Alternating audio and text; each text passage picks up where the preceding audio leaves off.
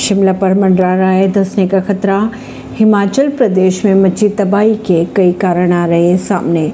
हिमाचल प्रदेश में इस वक्त कुदरत का कहर देखने को मिल रहा है। लगातार बारिश और लैंडस्लाइड के चलते कई लोगों की जानें चली गई। हिमाचल प्रदेश में कुदरत की तबाही के कई कारण बताए जा रहे हैं। आधा से ज़्यादा राज्य कुदरत की मार झेल रहे हैं। लगातार बारिश और पोंग डैम के गेट खुलने से हिमाचल प्रदेश पानी पानी सा हो गया है। खेतों में पानी घुस गया। सारी की सारी फ़सलें तबाह हो गई। वहीं हिमाचल प्रदेश में बसे घरों के आसपास भी पानी ही पानी नज़र आ रहा है। इसी के साथ ही हिमाचल प्रदेश लैंडस्लाइड की भी खबरें आ रही हैं सामने। हिमाचल की तीन प्रमुख नदियाँ भी बह रही है उफान पर।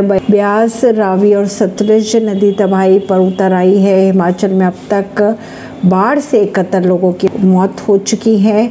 वहीं दस हज़ार करोड़ के नुकसान का अंदाज़ा लगाया जा रहा है। शिमला के घरों पर मंडरा रहा है। गिरने का डर जियोलॉजिकल सर्वे ऑफ़ इंडिया के अनुसार हिमाचल प्रदेश में सत्रह हज़ार से ज़्यादा जगहों पर लैंडस्लाइड का खतरा बना हुआ है। केवल शिमला की ही अगर बात की जाए तो एक हज़ार तीन सौ सत्तावन जगहों पर भूसंकलन की आशंका जताई जा रही है। सोलन और शिमला में चिकनी मिट्टी है।